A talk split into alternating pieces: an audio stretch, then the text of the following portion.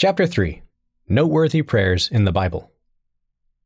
The Bible is filled with excellent examples of prayer. By reading the prayers of others, and considering the context, we can get a better sense of how to approach our own prayers to God. Below are a handful of examples for your reference, provided in chronological order. Moses prays for a heart of wisdom. Psalm 90. Nestled in the middle of the book of Psalms is one subtitled, somewhat unexpectedly, a prayer of Moses, the man of God. In this prayer, Moses reflected on God's infinite nature and man's brief existence. For a thousand years in your sight are like yesterday when it is past. Psalm 90, verse 4. And yet the human lifespan is like grass which grows up. In the morning it flourishes and grows up. In the evening it is cut down and withers. Verses 5 through 6. With that in mind, Moses asks for God to teach us to number our days that we may gain a heart of wisdom. Verse 12. The more we understand the brevity of the human condition compared to God's eternal and immortal nature, the more eagerly we will pray for God to satisfy us early with your mercy, that we may rejoice and be glad all our days. Verse 14. Hannah prays for a child. 1 Samuel 1, verse 11. For a long time, Hannah was unable to have children because the Lord had closed her womb. 1 Samuel 1 verse 5. Her husband Elkanah was concerned for Hannah, but unable to cheer her up. Verse 8. Elkanah's other wife, Peninnah, took pleasure in tormenting Hannah, probably because Elkanah showed favoritism toward Hannah. Verses 4 through 6. Hannah's heartfelt prayer was recorded in a single verse. She prayed in bitterness of soul while she wept in anguish. Verse 10. She promised God that if he would allow her to have a son, she would dedicate that son to God's service in the temple. Verse 11. God answered Hannah's prayer and gave her Samuel, Hebrew for heard by God, who became a very important leader of Israel and prophet of God. Hannah's willingness to follow through on her end of her vow, lending Samuel to God's service, speaks a great deal of her character and trust in God. Hannah has a second noteworthy prayer in 1 Samuel 2, verses 1 through 10, where she praises God for answering her initial prayer. Jabez prays to not cause pain. 1 Chronicles 4 9 through 10. Jabez shows up for two short verses in a chapter of genealogies. We know nothing about him except that he was named Jabez, Hebrew for he will cause pain, after his mother said, Because I bore him in pain. 1 Chronicles 4 9. His short prayer, that you would keep me from evil, that I may not cause pain, verse 10, was focused on his desire to not live up to his name. We're simply told that God granted him what he requested. Verse 10. Although Jabez's story is a short one, God inspired it to be added in the middle of a genealogy, preserved forever in the pages of the Bible. These two verses are a reminder that we are not fated to become what others expect us to be, and that God is more than capable of guiding us into a far greater destiny. David's prayers of reflection, repentance, and praise. A prayer of reflection. Psalm 23. Psalm 23 is so well known that it's possible to read over the words without paying much attention to what they're saying. In this psalm, David addressed God as the loving shepherd who protects and guides him through all of life's dangers and trials.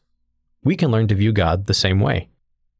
Although David experienced God's goodness in this life, he ended the psalm with his desire to dwell in the house of the Lord forever. Psalm 23, verse 6. A prayer of repentance. Psalm 51. When David wrote Psalm 51, he was crawling back from a very dark place. He had committed adultery with the wife of one of his most loyal soldiers. And to cover up that sin, he orchestrated that soldier's death in an ongoing conflict. Psalm 51 offers a great deal of insight into what godly repentance looks like.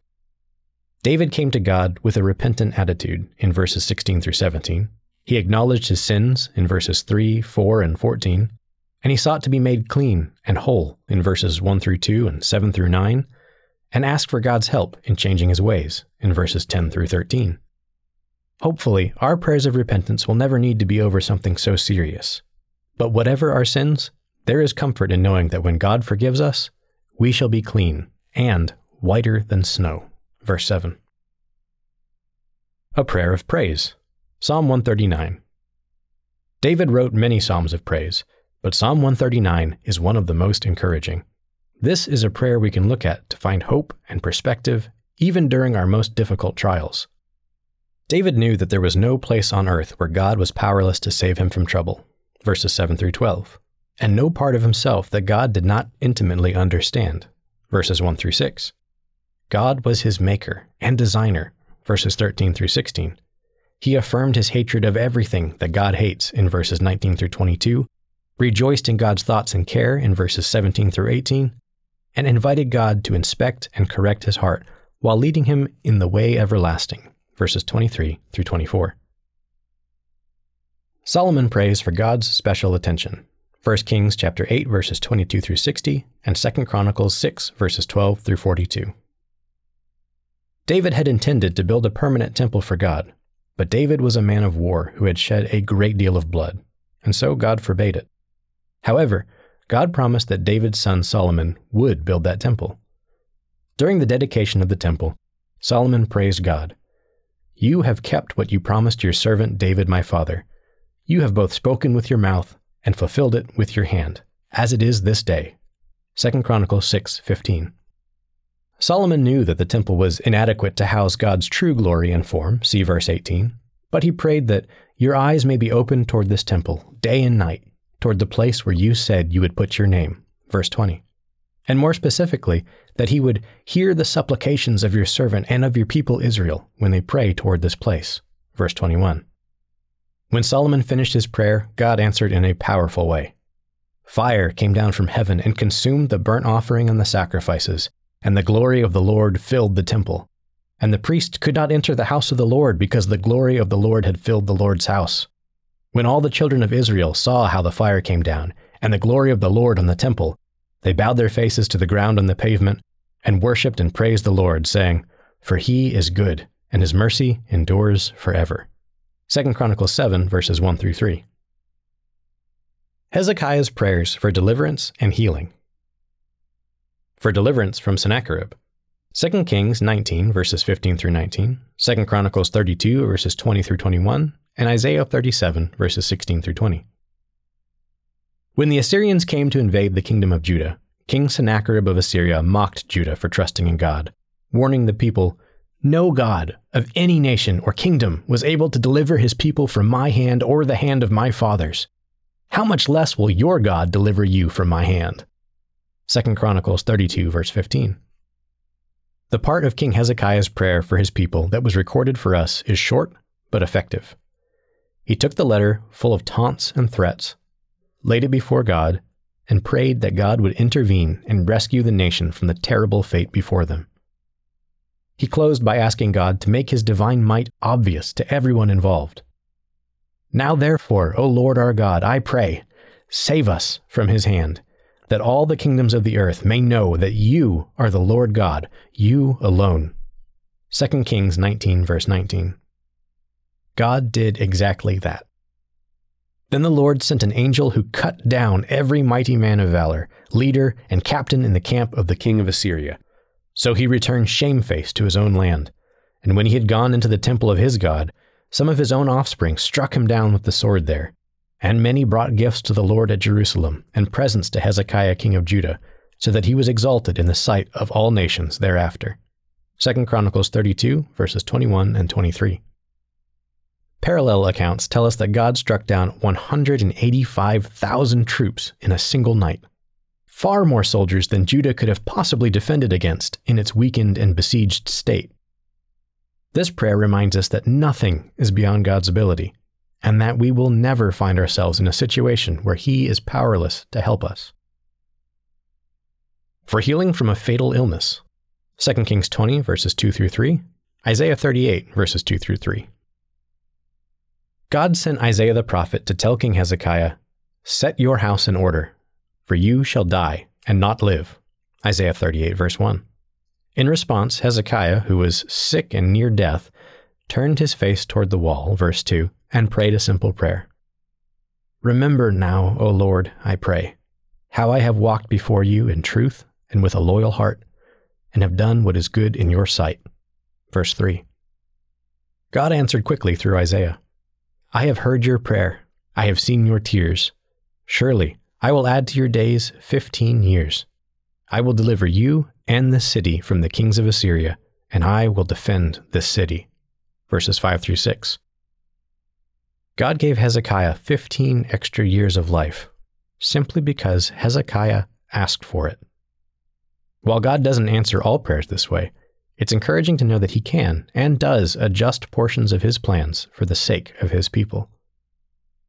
After his miraculous healing and recovery, Hezekiah wrote a psalm of praise, recorded in verses 10 through 20 of Isaiah 38.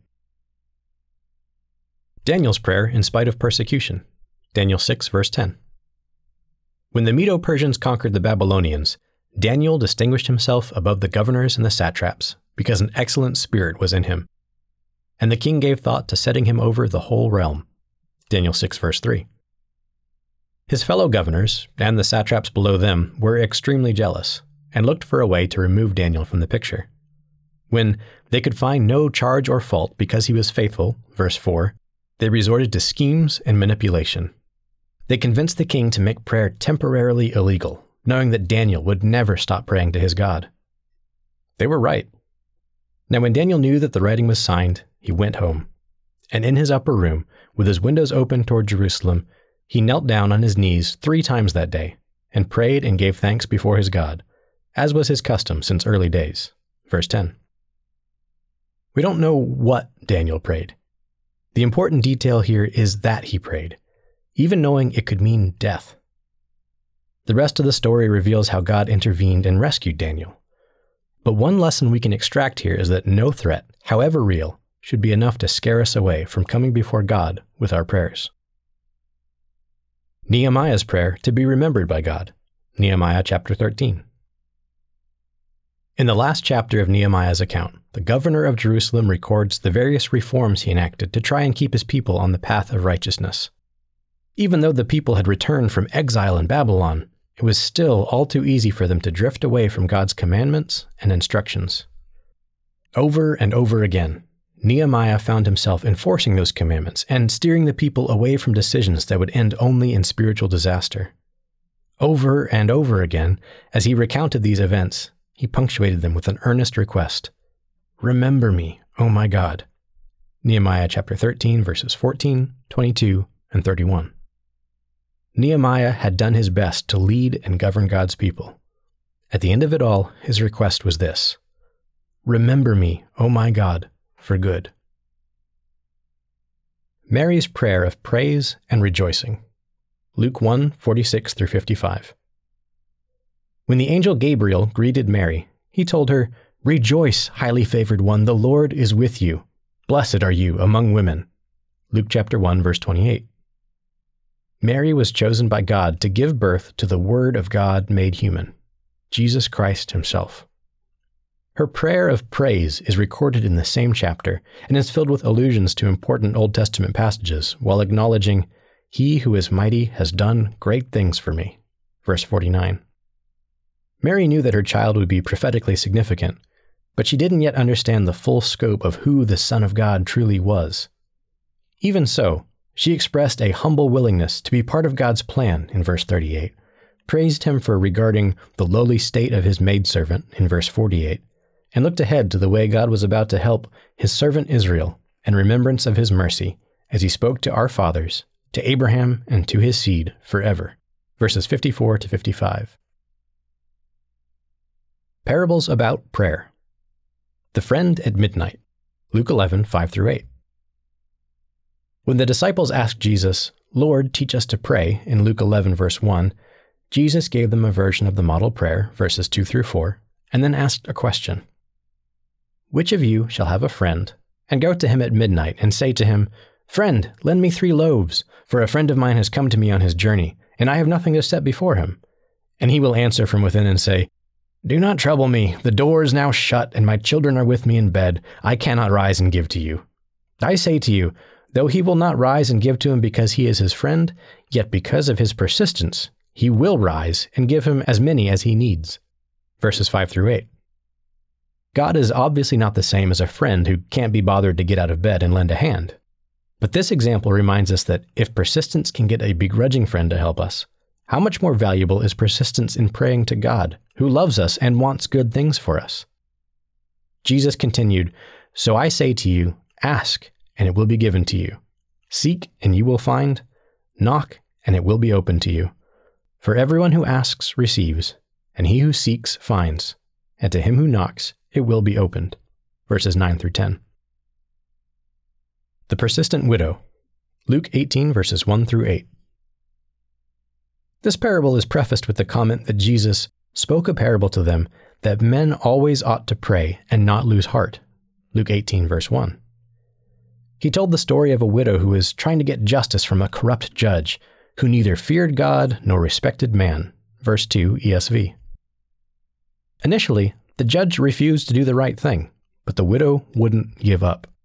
She kept asking and asking and asking until the judge broke down and said, Though I neither fear God nor respect man, yet because this widow keeps bothering me, I will give her justice, so that she will not beat me down by her continual coming. Verses 4 through 5 ESV. And then Jesus asked the question that this parable hinges around. If even a corrupt and unjust judge can be persuaded to give justice through persistence, Will not God give justice to his elect, who cry to him day and night? Will he delay long over them? I tell you, he will give justice to them speedily. Verses 7 through 8, ESV. We can count on God to give us justice in the right time and in the right way. But while we wait, we always ought to pray and not lose heart. The Pharisee and the tax collector. Luke 18, verses 9 through 14. This parable was directed at those who trusted in themselves that they were righteous and despised others. Luke 18, verse 9. It contrasts two different characters a Pharisee, a Jew who served as a spiritual leader, and a tax collector, a Jew who was hated and reviled by his countrymen for working with the Roman oppressors to take money from his fellow Jews. Both of these men went up to the temple to pray in verse 10. The Pharisee who would have appeared to be the more righteous of the two men, went on to pray, I thank you that I am not like other men, extortioners, unjust, adulterers, or even as this tax collector. Verse 11. Then proceeded to brag about his righteous habits. The tax collector, who probably looked like the spiritual villain of the story, would not so much as raise his eyes to heaven, but beat his breast, saying, God, be merciful to me, a sinner. Verse 13. Jesus explained that only the tax collector went down to his house justified. Verse 14. The Pharisee had an inflated sense of self. He came to brag to God about his own greatness. Only the tax collector came before God with a humble attitude and a willingness to admit his faults. The lesson for us? Everyone who exalts himself will be humbled, and he who humbles himself will be exalted. Verse 14. When we come before the God of the universe, we ought to do so in humility, not pride. Jesus' prayer for unity before his crucifixion. John chapter 17. Just before his crucifixion, Jesus prayed to God the Father for himself, for his immediate disciples, and for all those who would one day become his disciples. In this prayer, we are given special insight into what was on the mind of our Savior just before his death. His desire was to return to the glory he had with God before the world was. John 17, verse 5. He desired that God would protect those whom you have given me, that they may be one as we are. Verse 11. That they also may be sanctified by the truth. Verse 19. And that those who will believe in me may be one as you, Father, are in me, and I in you. Verses 20 through 21. He continued, And the glory which you gave me, I have given them that they may be one just as we are one. I in them, and you in me, that they may be made perfect in one, and that the world may know that you have sent me, and have loved them as you have loved me. Father, I desire that they also whom you gave me may be with me where I am, that they may behold my glory which you have given me, for you loved me before the foundation of the world. Verses 22 through 24. Even with his own physical death just hours away, what dominated Christ's thoughts was the future of his disciples. He was eager for the day when they, when we, will join him in the glory he shares with the Father. Paul asked, Who shall separate us from the love of Christ? Romans 8:35. Paul's answer in verses 38 through 39 is that nothing can. And reading through Jesus' prayer will remind us of this fact. Another important facet of this prayer focuses on the role of a disciple. Jesus said, I do not pray that you should take them out of the world, but that you should keep them from the evil one. They are not of the world, just as I am not of the world. Sanctify them by your truth. Your word is truth. As you have sent me into the world, I also have sent them into the world. John 17, verses 15 through 18. Although our relationship with God and His truth sets us apart from the world around us, we still live and operate in it. By remaining in the world while not being of the world, we remain an example to the world in order that the world may know that you have sent me and have loved them as you have loved me. Verse 23. We are here quite simply because we have a job to do to grow and develop as Christians, to support the work of preaching the gospel, and to live as representatives of our Savior, no matter the condition of the world around us. The Apostles' Prayers for Guidance and Boldness. A Prayer for Guidance. Acts 1 24 through 25. When Christ's disciples realized that God intended for someone to replace Judas Iscariot as one of the twelve apostles, they prayed for God's guidance in selecting that replacement. In that prayer, they referred to God as Kardiognosta, literally, the heart knower. That title reflects the important truth that God told Samuel The Lord does not see as man sees. For man looks at the outward appearance, but the Lord looks at the heart. 1 Samuel 16, verse 7. The disciples knew that only God could see the hearts of the proposed replacements. Only God could show them who was the right choice for that position. This prayer also has the distinction of being the last recorded prayer before the pouring out of the Holy Spirit in Acts 2, verses 1 through 4, and the last time God's people are shown casting lots for guidance, Acts 1:26. A prayer for boldness, Acts 4, verses 24 through 31. When the chief priests attempted to squash the fledgling Christian religion by commanding the apostles not to speak at all or teach in the name of Jesus, Acts 4, verse 18, Peter and John join the other disciples in praying for the boldness to do just the opposite that God would grant to your servants that with all boldness they may speak your word by stretching out your hand to heal, and that signs and wonders may be done through the name of your holy servant Jesus. Verses 29 through 30. At the end of that prayer, God gave a quick and affirmative answer. The place where they were assembled together was shaken, and they were all filled with the Holy Spirit, and they spoke the word of God with boldness. Verse 31. When others seek to silence God's message, we can turn to God for the strength to share it louder than ever before. Stephen's prayer for the murderous crowd, Acts 7, verses 59 through 60. Stephen gave his short prayer as he was being murdered by his countrymen. Stephen was one of seven believers who were ordained by the apostles as deacons, seven men of good reputation full of the Holy Spirit and wisdom. Acts 6, verse 3. Being full of faith and power, Stephen did great wonders and signs among the people. Verse 8. There were many Jews who pushed back against the idea of Jesus Christ being both the long awaited Messiah and the Son of God. And although they argued with Stephen, they were not able to resist the wisdom and the spirit by which he spoke. Verse 10. Instead, they planted false witnesses to spread false rumors about Stephen's teachings and stirred up the people, the elders, and the scribes. And they came upon him, seized him, and brought him to the council. Verse 12. On trial for his life, Stephen gave a powerful speech chronicling Israel's history as a stubborn and disobedient nation, closing with a stinging rebuke. You stiff necked and uncircumcised in heart and ears, you always resist the Holy Spirit. As your fathers did, so do you. Which one of the prophets did your fathers not persecute? And they killed those who foretold the coming of the Just One, of whom you have now become the betrayers and murderers, who have received the law by the direction of angels and have not kept it. Acts 7, verses 51 through 53. It was more than the crowd was willing to put up with. They were cut to the heart, and they gnashed at him with their teeth, verse 54. When Stephen announced, Look, I see the heavens opened and the Son of Man standing at the right hand of God, verse 56, the crowd rushed at him threw him outside the city, and pelted him with stones until he died. In his final moments, Stephen called out, Lord Jesus, receive my spirit. Verse 59. And then, finally, Lord, do not charge them with this sin. Verse 60. Jesus said, Love your enemies, bless those who curse you, do good to those who hate you, and pray for those who spitefully use and persecute you. Matthew 5:44.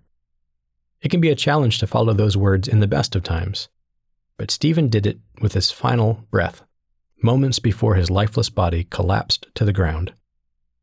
Lord, do not charge them with this sin. If we were in Stephen's shoes, could we have prayed those same words? Cornelius's continued prayers to God. Acts 10 verses 1 through 6. When God chose to reveal that he was calling the Gentiles, non-Israelites, into his church, he used Cornelius to send that message. Cornelius was a centurion of what was called the Italian regiment, a devout man and one who feared God with all his household, who gave alms generously to the people and prayed to God always. Acts 10 verses 1 through 2. Despite not being a Jew himself, and as a Roman soldier likely despised by some of the Jews, Cornelius feared God, served the poor, and prayed always. God sent an angel to tell Cornelius, Your prayers and your alms have come up for a memorial before God, verse 4, and directed him to speak with the Apostle Peter. Through a complicated series of events, including a vision in verses 9 through 17, and the pouring out of God's Holy Spirit in verses 44 through 48, God made it clear to the early church that God has also granted to the Gentiles repentance to life. Acts 11, verse 18. Up until Cornelius, the church was primarily composed of Jewish believers. Jewish Christians did not understand that God would be calling Gentiles, and in all likelihood, the idea of serving alongside the Jews as spiritual equals wasn't something the Gentiles were seeking either. Cornelius probably wasn't looking to play any kind of special role. He was just seeking a relationship with God. But his dedication to God, his service toward others, and his constant prayers made him the perfect candidate for revealing this next phase of God's plan. God was always going to bring the Gentiles into the church, but it didn't have to be through Cornelius. When we establish a dedicated, focused relationship with God through prayer, there's no telling what He might choose to use us for either.